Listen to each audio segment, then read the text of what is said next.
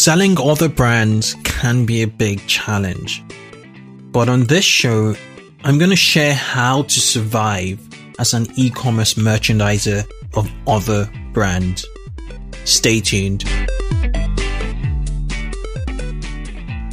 This show is brought to you by 2x e-commerce. My, yes, you guessed it, e-commerce marketing and e-commerce growth consultancy, where I offer one-on-one e-commerce marketing coaching services geared towards driving sales growth and acquiring new customers for your online retail businesses, retaining existing customers in your online retail businesses through personalization of messages and offers, as well as marketing automation, word of mouth referral marketing, largely through email and social media. 2x e-commerce also offers strategic e-commerce business growth advice where we look into your business model, look into your product offering, and we can also assist you with e-commerce vendor and platform selection. You can book a one-on-one consultant session on 2xecommerce.com forward slash book hyphen me. Now back to the show. Now, today's show is a solo show and it's geared to teach you how to survive as an e-commerce merchandiser selling other people's brands, other brands in general. Because my last solo show just talked about the two ways you pretty much can use to, to drive or to build out an e-commerce business. I basically talked about the only two kinds of businesses, e-commerce businesses. There are actually three in the sense that there's a hybrid, but the two major ways in e-commerce or two major paths you can take is find brands, curate them, sell them as a merchant, merch, which is pretty much merchandising, right? And then curating and merchandising. And then the second way of doing e-commerce is inventing, manufacturing, branding, or you could even take an existing product and brand it and then you work on the branding of that particular product. You take it to market and you own the brand pretty much. Okay. Now, the more challenging um, parts is obviously the second one. And it's certainly becoming more rewarding to actually own and sell your brand. And that's because of, as I alluded to last week, the mammoth called Amazon. So if you, today you decided to sell, say, a pair of glasses or a microphone, be sure, maybe like a Yeti microphone or, whatever, be sure Amazon will eventually want to sell it because of the everything store. So you need to be wary. Now, this show is geared to helping you if you insist on selling other brands, which I, you know, I'm not going to argue with you or tell you not to do it. You could, in many instances, genuinely have substantial, fast growth business if you go down that line. And this show is pretty much geared to guiding you on ways to navigate that terrain, if that makes sense. So I'm going to start out with a few points. I think I have about eight points, eight ways to thrive and make yourself dynamic as a merchandiser. The first is being a specialist. You really want to be specialist and expert in your offering, in your merchandising offering. Stores that, that ring to mind, swimshop.co.uk, wiggle.co.uk. Swimshop, obviously, as the name implies, sells everything you need as a swimmer, which is not much. You need a pair of swimming trunks, goggles, and a few other things. But everything you need to do to as a swimmer is in Swim Shop. You get it, you, you buy it. They're quite specialist. Wiggle.com or .co.uk. They specialize in bikes, in road bikes. They're a pure play e-tailer and all they do is sell bikes, right? the Diamond Store, they came on the show. Gary came on the show, Gary Ingram. They sell jewelry, diamond jewelry, gold, you know, luxury jewelry for weddings. You know, that's a core. They own their entire supply chain, you know, buy from anybody. They source, they manufacture, they make to order, right?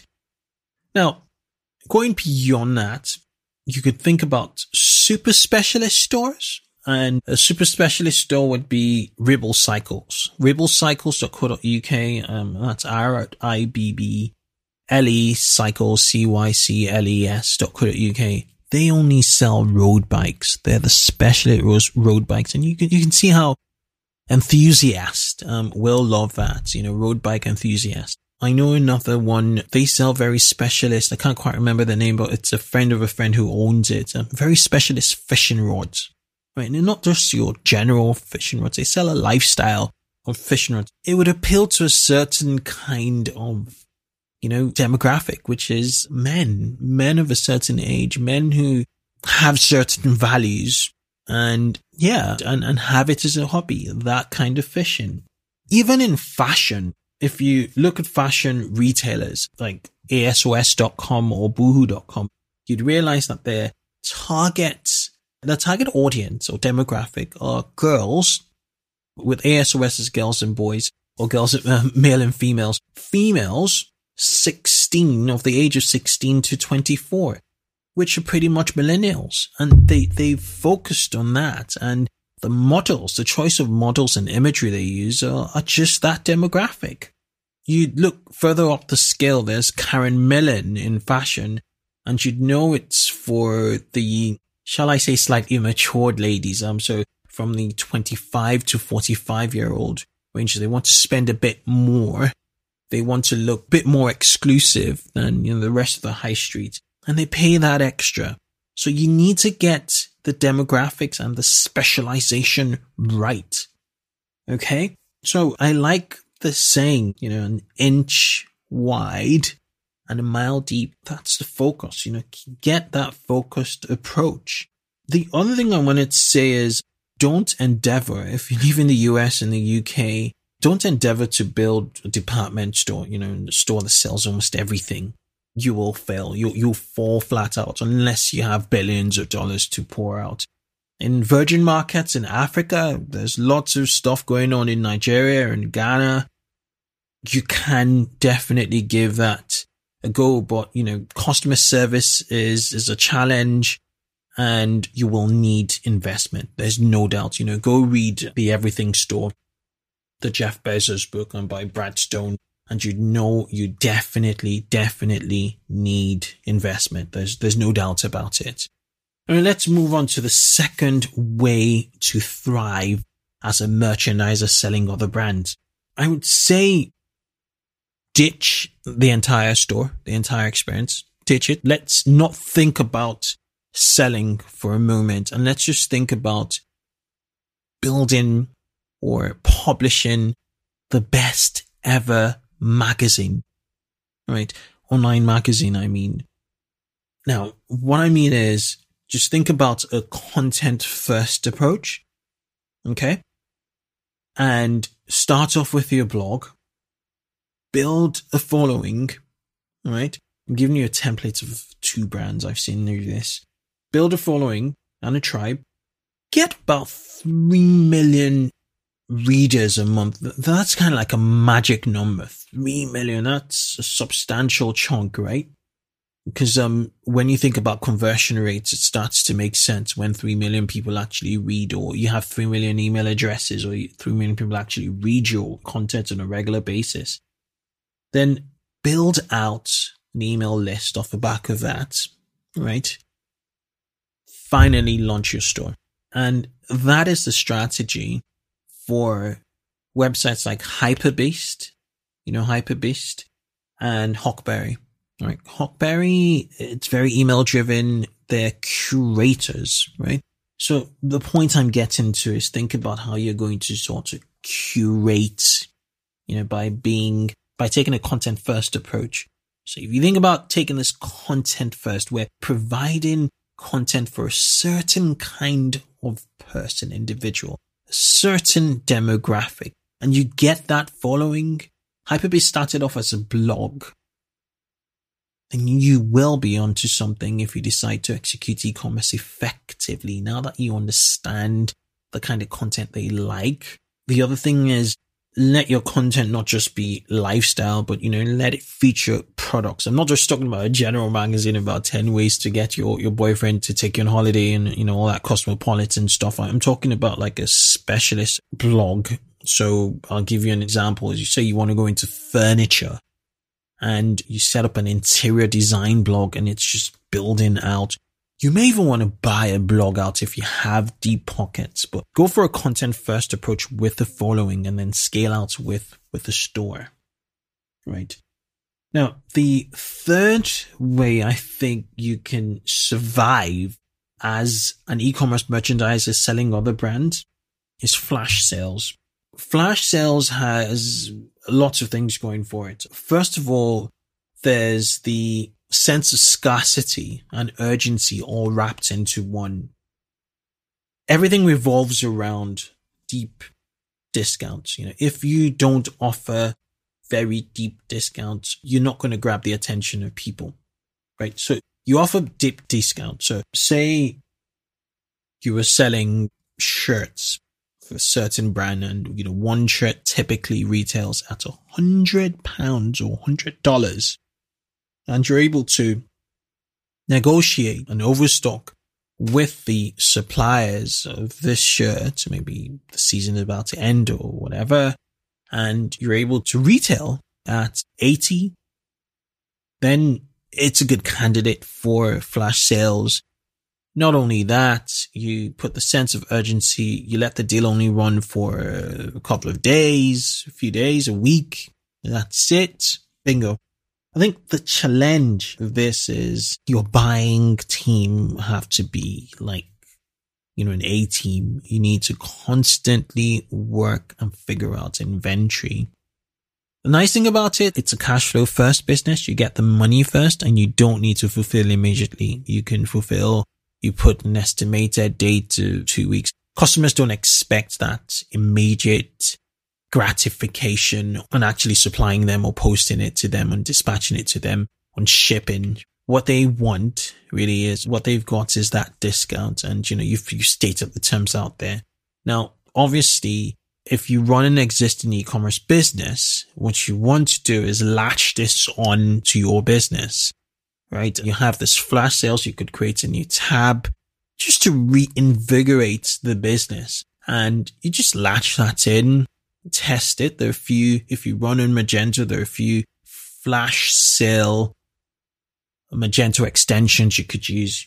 Do that, you know, latch on a flash sale just to reinvigorate and, you know, get that other part of the business going. And you, know, this is similar to your sales, you know, your sales tab, but you could just say flash sales and make it time limited and that could, you know, just gear that up a bit. Amazon already have flash sales, by the way. So just, just to, to point out, so a few brands to, to look into with regards to flash sales, obviously is Zulily.com, BeyondTheRack.com, NoMoreRack.com. In the UK, Achica, A-C-H-I-C-A, SecretSales.com. Check these sites out. They're all into flash sales. I'm not, again, advocating that you go fully for a flash sales model, but it'd be nice to slap that, you know, as an add-on to your, to your store. Now, my next point is product bundling. This is a favorite. I had um, about two years ago, actually exactly two years ago, I had a client come to me. They sell confectionery in the UK. That's um, they sell all sorts of sweets, retro sweets to any kind of sweet to and chocolates. And they also sold a few things to go with with it. You know, the full confectionery store, right? I looked at the business, I looked at competition. So they came to me, the initial remit was like, look, we're losing traffic, we're losing traffic. I was doing lots of SEO work. I still do SEO work. At the time, it was predominantly just SEO work I was doing.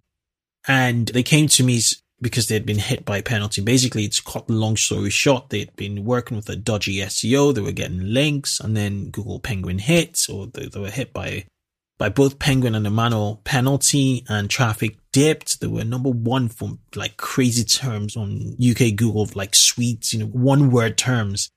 And, you know, they had to, to let go of um, some employees because they were not making as much money as they used to.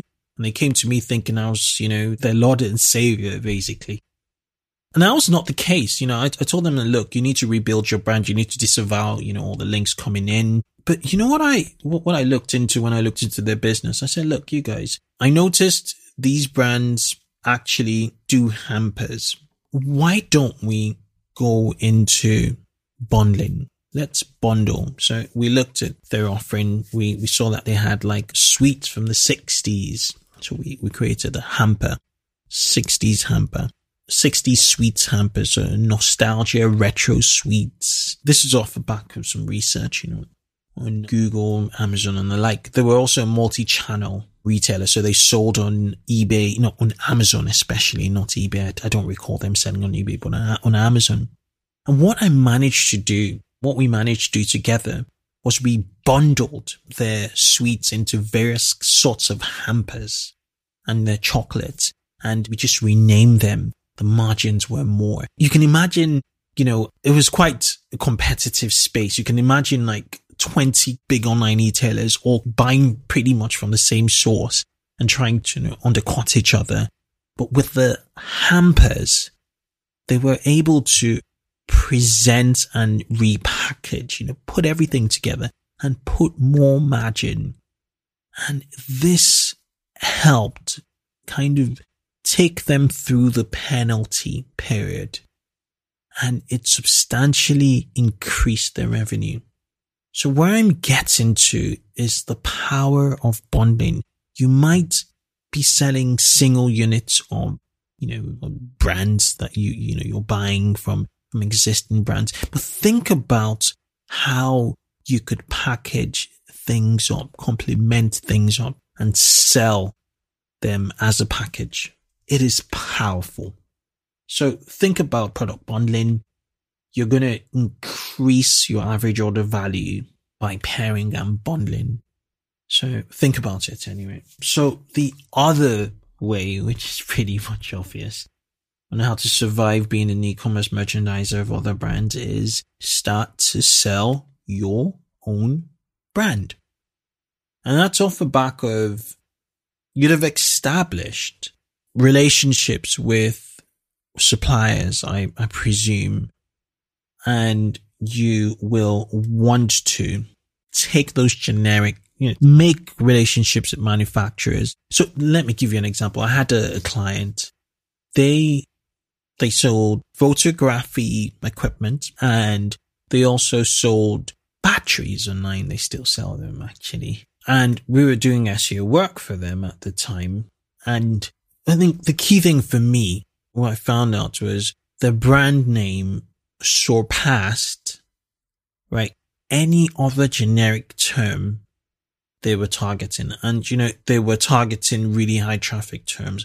And the reason why the brand name actually, this is like brand name search on Google, right? Surpassing every other thing. And the reason why is because side by side with these popular brands they sold, they sold their brands next to it. So they had their branded batteries, their branded SD cards, their branded micro SD cards, their branded everything, selfie sticks, whatever they sold. Um, if they could get their hands on more generic, slightly cheaper stuff, they will. They'll grab it. And they had wider margins on their products, side by side these products. And for the budget conscious, when they see their brand had like 200 reviews side by side. Another brand like maybe Duracell, which everybody knows and trust. And, you know, customers are saying really good things about their brand. People are buying their brand and they're building equity. That, that is, if they want to sell their business, that's so much, that, that's huge. That's a huge asset. The fact that so many people search for their brand is a huge asset. So I think go hybrid where while you're selling other people's brands, you know, other brands, trying to infuse your brand, you, you, you have so much data anyway.